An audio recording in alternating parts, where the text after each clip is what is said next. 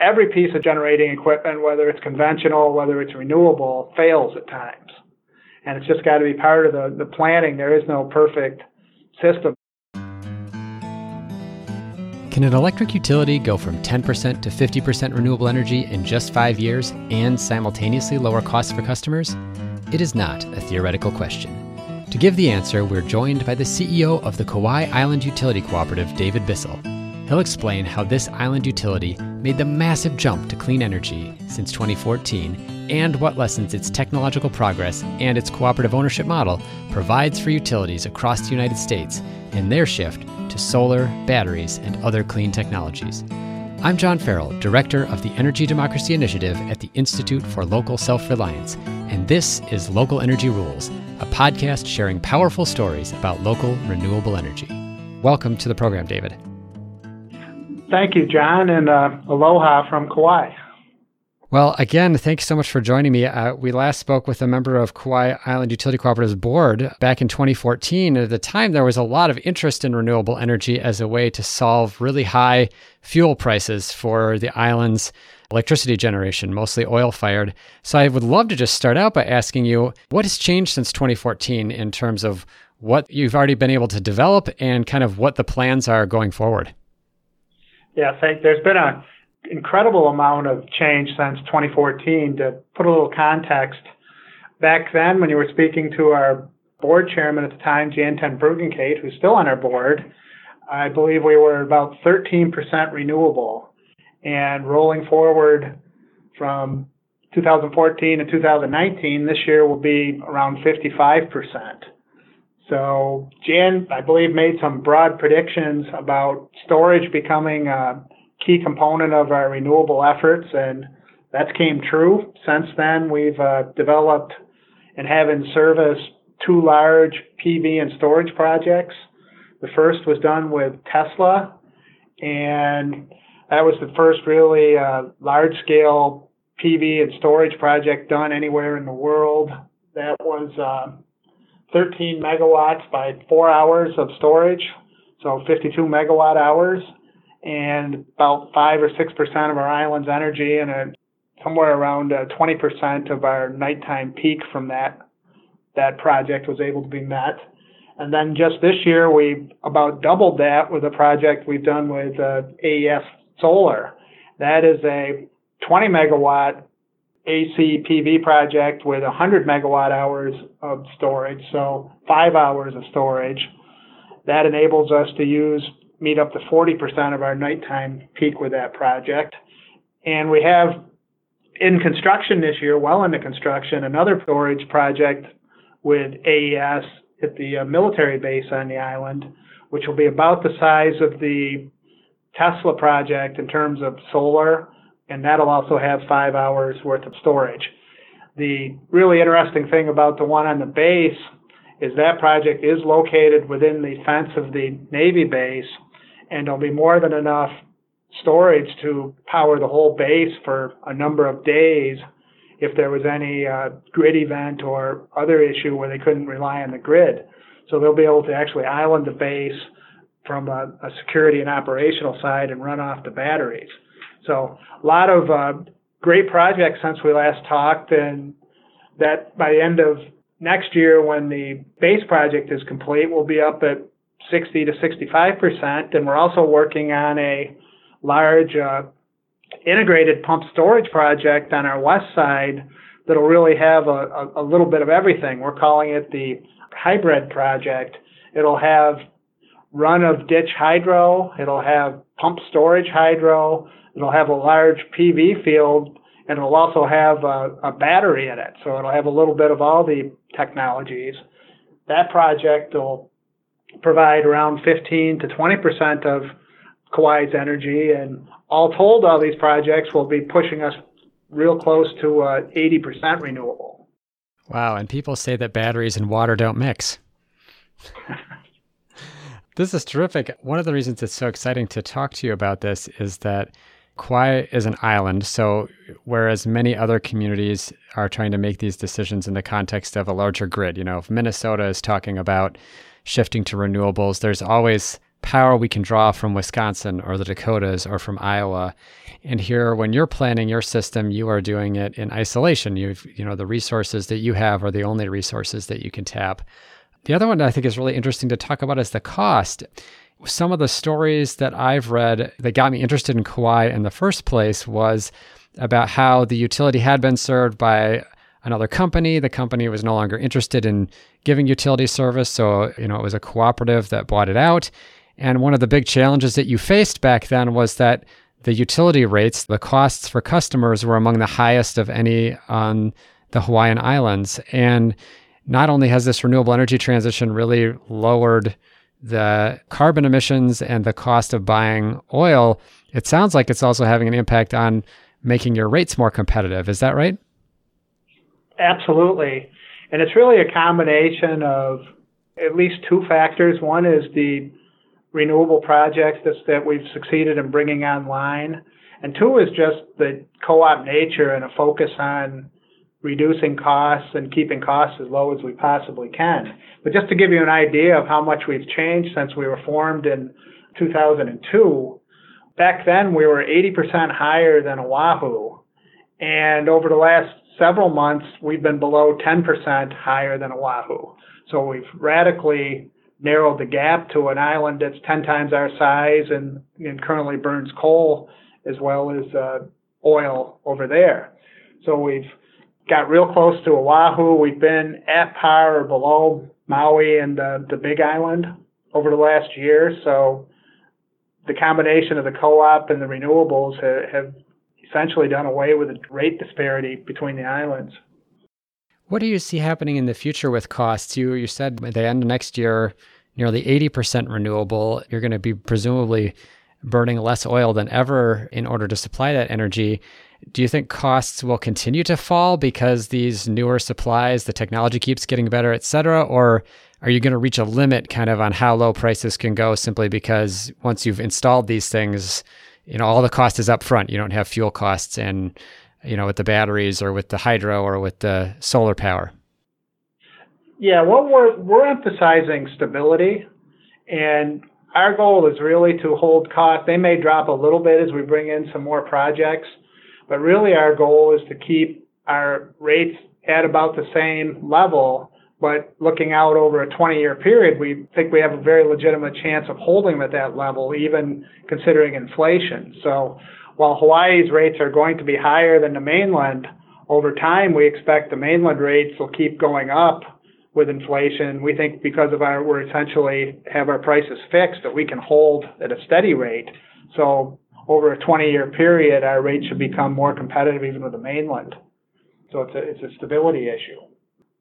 I find that fascinating. Actually, I'm gonna I'm gonna circle back to that in a little bit here because I have a quote from Adam Browning of Solar I want to share. But I want to ask before that, just in terms of this shift to renewables, you have named a number of fairly large projects, the Tesla project and the ones with AES. I was curious about what the role of customers have been. You know, a co-op is this unique structure for a utility where the customers are actually part owners. First of all, why does that matter? What's important about that distinction in terms of a cooperative ownership structure versus a traditional utility? And then what has been the role of customers in this transition, whether that's in terms of the decision making process or in terms of what they maybe have done themselves with renewable energy? Well, the, the role of a co op is fundamentally different than an investor owned, and we only have one interest, and that's providing reliable electrical service to our members at as low a cost as we possibly can while still staying financially viable. We don't have any outside shareholders or anybody else that we have to, to please and, and, and make earnings from. So we're totally focused on on our rates for our members and over time that's reflecting in, in our success relative to the investor owned. Now, in terms of rooftop solar, we've been very supportive since we've been formed our, our approach has always been if our members want it, we're trying to find ways to allow them to have solar on their, their houses or businesses and not coming up with ways not to uh, stop them from having solar. And since 2014, again, where we started our conversation about rooftop systems on the island have increased by 80%. And we currently have 31 megawatts of distributed solar on the island. So really that's almost as big as the Tesla and AES projects sitting on the roofs and throughout the island. So it's been a part of us. It's about 25% of our total renewable renewable generation. It helps provide diversity to our system, and we've been really supportive of it from the start. Our approach is our members should be able to do what they want on, on their homes or businesses, as long as it doesn't cause a significant uh, system issue for us. I want to talk a little bit about there was a, a power outage in July, and I just ran across this because I was doing background research to make sure I was up to speed before we had our conversation. And, you know, it was, I guess, fairly widespread. And I just want to lead with one question I think that lots of people ask and are curious about when it comes to renewables. Was this outage caused by being too aggressive on renewables? Is it because you didn't have enough solar or wind or whatever? Are there lessons from this, I guess, is what I would say about the technical challenges of operating a grid with a lot of renewables on it? Yeah, the initial outage really had little or nothing to do with renewables. It was a failed piece of equipment at our largest generator. Now, maybe would the whole island outage have been avoided if we'd have had total fossil fuel generators out there? Perhaps the interplay of a lot of renewables being ran on inverters and a, and a significant fault may have contributed to the island going black, but the initial cause of it was actually on our conventional generation. Really, rolling forward from once we got the island back up online, which we're pretty good at that here because we have a lot of small generators that can start up pretty quickly. So we had the whole island back in two or three hours. But after that, we then had a generation resource problem that necessitated rolling blackouts for a day or so period. And that, that's where the renewables definitely came into play because we were short for a couple of factors, uh, including scheduled maintenance and some unscheduled outages on conventional generation. We've gotten where we've been able to count increasingly on our battery storage to help us out during uh, peak periods. But batteries are, of course, dependent on having energy from the sun to charge them. And after we had this outage, just kind of on a streak of bad luck, the next day when we needed those batteries was one of the worst weather days we've had over the last year or so, where it was just socked in bad weather throughout the island where we had very, very little solar production. So we were only able to charge those batteries up, I think, to 15 or 20 percent, and it was not enough to get us through through our peak periods. There's probably been over the last year, year and a half, two days like that, where we don't get enough to put a significant charge in the battery, and it was just kind of a perfect storm of bad luck that it happened when we were short on generation. Also, another factor we didn't really think much about is this bad weather compounded our generation issue because that 30 or 35 megawatts or 30 megawatts of distributed solar, all of that really goes away as well, and it's got to be covered by something else when the sun isn't shining. So there was several compounding factors on availability of conventional generation and essentially our backup renewable generation that all came through over that next day period, and uh, we had no choice but to roll blackouts. It's really interesting. I, I think it's fascinating to hear that you have some lessons that you're learning about the way that the renewables interact. But funny that the whole issue started with a problem with a conventional generator. And so I think it's a kind of speaks to this issue of there's this perception that oh if it's a gas or a nuclear facility or an oil fired one well it's always available. It's dispatchable is the term we like to use in the industry. You can count on it whenever but you can count on it until you can't. And it's just that maybe you know i remember looking into this a little bit with wind a few years back where folks are talking about how as forecasting has gotten better the shortages, if you will, from renewables become more knowable. Like we we can tell you, hey, tomorrow is not going to be a windy day, or tomorrow is not likely to be a very sunny day, and we're getting better at knowing that ahead of time. But with conventional generation, because there are moving parts and motors and engines and whatever, things sometimes just break, and we, you know, you can't always account for that. I guess, do you have any thoughts about what that means as you have fewer conventional sources on there. You said, you know, you have the batteries, It sounds like this is not likely to be a problem that recurs very often to have this perfect storm of a failure of a conventional generator and a bad day for renewables. Have you thought much about how you might plan for that? Well, every utility designs its system to handle some contingencies and not just losing one one generator shouldn't cause your system to go black or not have enough resources available. We had a situation where both our first and third units were down and one of our essentially with the batteries not there that becomes either our second or third largest again not counting. So really probably three of our four largest generators were unavailable. That's a problem whether it's conventional whether it's renewable or whatever no system builds enough redundancy to cover that many uh, problems now if we're on a grid the overall grid has the ability the mainland grid has more generators to compensate for that. But on a standalone island, that would be prohibitively expensive. So back to your original point, every piece of generating equipment, whether it's conventional, whether it's renewable, fails at times. And it's just got to be part of the, the planning. There is no perfect system. You know, one of the things we're looking at is we have an aging conventional fleet and how do we deal with periods if we have generating problems and there's an extended uh, bad weather event. We've had times where it's rained for 40 days on Kauai. Solar and batteries are not going to be the answer in that situation. You have to have a mix of conventional and some other technology to uh, cover for. So we, it's one of the reasons why we're really excited about the pump storage and hydro project because that'll give us within the uh, storage capability of the reservoirs a day or up to several days of generation we can count on if the uh, weather's bad. So that becomes another way to diversify our fleet and reduce the risk. But it's really, you got to have all available resources to transition to very high percentage renewable. And on Kauai, we don't have any, we're unable to do wind. So there's one major technology really off the table to start with because of uh, endangered species issues. So we got to use our resources are solar and hydro. And if you start moving towards 100% renewable, you'd have you could use conventional generating fleet, but you'd have to run biofuels, which are very expensive. So we're trying to do we're trying to continue to develop hydro to have an, another uh, low cost option to running biofuels.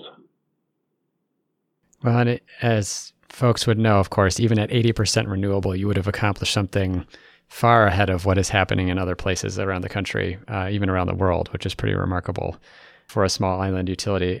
We're going to take a short break. When we come back, we ask what lessons Kauai Island's move to renewable energy might provide for Puerto Rico, whose mostly fossil fuel grid system was devastated by Hurricane Maria in 2017. We'll also check in if Hawaii will continue to be a postcard from the future for mainland U.S. energy systems. Hey, thanks for listening to Local Energy Rules. If you've made it this far, you're obviously a fan, and we could use your help for just two minutes. As you've probably noticed, we don't have any corporate sponsors or ads for any of our podcasts. The reason is that our mission at ILSR is to reinvigorate democracy by decentralizing economic power. Instead, we rely on you, our listeners. Your donations not only underwrite this podcast, but also help us produce all of the research and resources that we make available on our website and all of the technical assistance we provide to grassroots organizations. Every year, ILSR's small staff helps hundreds of communities challenge monopoly power directly and rebuild their local economies. So please take a minute and go to ilsr.org and click on the donate button. And if making a donation isn't something you can do, please consider helping us in other ways. You can help other folks find this podcast by telling them about it or by giving it a review on iTunes, Stitcher, or wherever you get your podcasts. The more ratings from listeners like you, the more folks can find this podcast and ILSR's other podcasts, Community Broadband Bits, and Building Local Power. Thanks again for listening. Now, back to the program. Speaking of small islands, you know, you and I met this past March in Puerto Rico at a conference kind of talking about the opportunities for their grid system. For folks that don't know, their grid system suffered a catastrophic outage with Hurricane Maria, a strike of a category four or five hurricane back in 2017 that left the entire island blacked out for months. We've recorded a couple other podcasts actually that you can check out with some folks from Puerto Rico about what happened there and, and the rebuilding effort. You came to that event to talk about some of the lessons that you've learned and, the work on Kauai. And I was curious, you know, what do you think Puerto Rico could learn from the Kauai Island utility? For one, should they try to transform their ailing utility into a cooperative instead of having it be a, a state owned utility? I think the cooperative model is worth looking into for Puerto Rico, but the situation over there is so complicated that I don't think there's one answer that really solves their problem.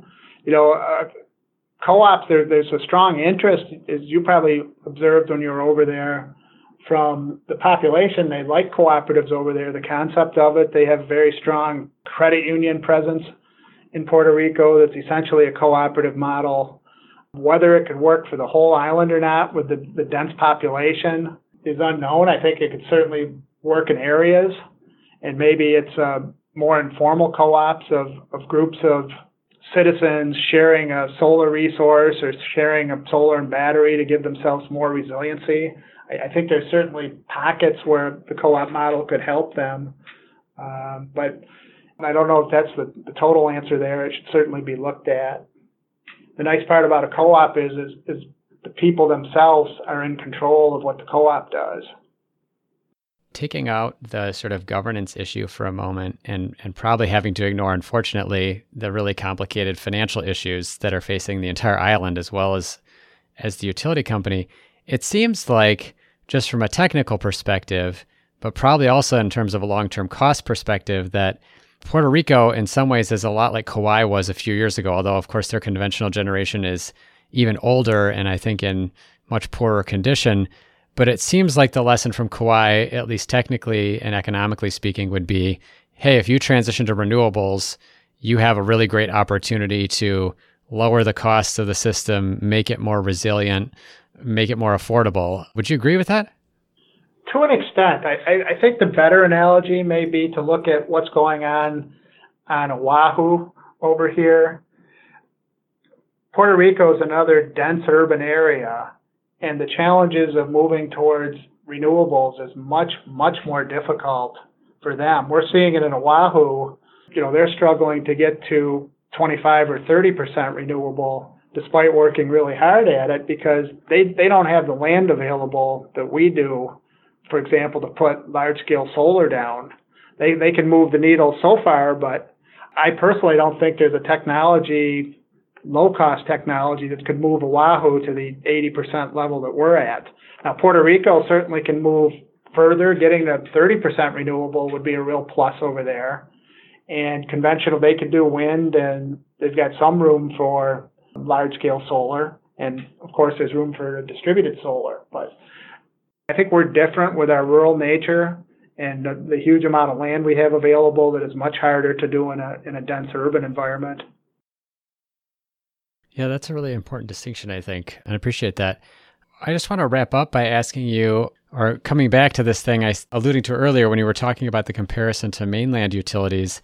Adam Browning of Vote Solar and other folks have often called Hawaii a postcard from the future, as in things that are happening on Kauai or on Oahu, especially with the electricity system, given the high costs of the fossil fuels that have dominated the system for so long, are going to be lessons for what might happen on the mainland in future years as our costs rise to similar levels, but also because the technologies that you have shown to be effective there will become, are often even less expensive on the mainland. So, what advice would you offer to mainland U.S. utilities, whether they're rural co ops or urban investor owned utilities that often already know that renewable energy is inexpensive about this shift to renewable energy? Well, each utility is different, each location is different. So, all of them need to move at their own pace and work with what their customers or members desire and what the opportunities are. But certainly, we have been a postcard of the future. You look where we were originally moving in the distributed solar area. That's becoming widespread throughout the mainland U.S. now. We were early adopters of grid size solar. That's starting to become pretty mainstream. So they're, they're certainly moving that way. I, I think uh, pricing for the large scale solar is, is actually relatively, to the fairly high degree, cheaper than it is over here in most locations because land and labor is cheaper, transportation costs are cheaper, and interconnect costs tend to be cheaper. So, as what we like to encourage the co-ops in our, in our network to do is to look long-term planning and look at their generation resources and as they plan look you know if we have a whole amount invested in a coal plant for example can we look and say in 15 years we likely could replace that with PV and batteries or, or some other renewable technology. It's really, I think, becoming a core part of any utility's planning now is to look at renewables as opposed to a conventional. That actually is a good point about something I forgot to ask you, which about or think about asking you is one, I think, key difference in the co op space between Kauai Island and other co ops is that a lot of co ops on the mainland kind of decades ago banded together to say, when, you know, we're going to go out and buy our power together collectively to improve our buying power, capture economies of scale. And there were some big investments made in coal plants or other large facilities, many of which are aging at this point, although some that still have a number of years left in terms of their useful life in theory. Although in some cases, those resources that they own collectively aren't as economic as renewables. You know, we're starting to see there's a study just this week from Rocky Mountain Institute saying that within the next decade, new renewables plus storage will be able to provide cheaper electricity than even existing existing natural gas plants. Do you see that as an advantage that the Kauai Island utility has had in not having those contractual relationships in the way that some other cooperatives have had, where you can, you know, you're making all the choices yourself. You're not obligated to anyone outside the island? Yeah, I think I think without a doubt, our, our circumstances have allowed us to go aggressive on renewables. Not so much as not being part of a group, just the way our generating fleet was that we don't didn't have a huge long-term fixed investment in a big generating station that and ultimately from an economic side you're looking at the marginal cost of producing because the the cost of having the generating stations fixed when once you buy into it so if you have a large coal plant or a large gas plant the cost is the cost of fuel and operating it that you got to look at and be able to beat so I, I think the co-op network is moving towards renewable. There's been some very good progress in some of the southern states. Uh, North Carolina's banded together and has a large uh, renewable cooperative that can still use the strength of a network and the nonprofit status to bring in resources cheaply and share it amongst them. But if you're a small co-op or a small group of co-ops and you're tied to a large fixed cost that's going to be there for a while, yeah, it's going to slow down the transition. So each each co-op is is they started saying off with utilities in general. Each co-op in each area of the country's co-ops are different, different situations, and that'll impact the speed of their transition. So, David, to wrap up, I was hoping to just ask you if there was something that you've read recently or something you've looked to that gives you some inspiration in the work that you do to provide low cost renewable energy to folks on Kauai Island that other folks could look to? You know, our inspiration here and one thing we're really focused on is resiliency and sea level changes and, and climate change is a, is a huge concern for us. All we got to do is watch last week with Hurricane Dorian out there, and we really want to do our part to show that we can transition to a, a less uh, greenhouse gas intensive way of generating and to, to help the planet. When you're on an island in the middle of the ocean, it's it's critically important to us. So that that's really where we take our inspiration from the environment and, and also from the economic side. Well, David, thank you so much for taking the time to talk with me. It's uh, exciting to hear about what you are doing on Kauai Island and how it can be an inspiration for the rest of us. Well, thank you so much for reaching back out to us after a few years, and and hopefully uh, a couple of years down the road we can talk about being at 80% plus renewable. We'll plan to circle back. We'd like to hear that story. All right. Thank you, John. This is John Farrell, Director of ILSR's Energy Democracy Initiative. I was speaking with David Bissell, CEO of the Kauai Island Utility Cooperative in Hawaii, about their dramatic move into renewable energy over the past five years, helping reduce costs and improve resiliency. For more information on cooperatives and clean energy, check out Remembering the Electric Cooperative, one of our reports from the Institute for Local Self Reliance. You can also learn more about Puerto Rico's grid challenges in two other Local Energy Rules podcasts with Ingrid Vila and Marcel Castro Sitiriche from early 2019. While you're at our website, you can also find more than 80 past episodes of the Local Energy Rules podcast. Until next time, keep your energy local, and thanks for listening.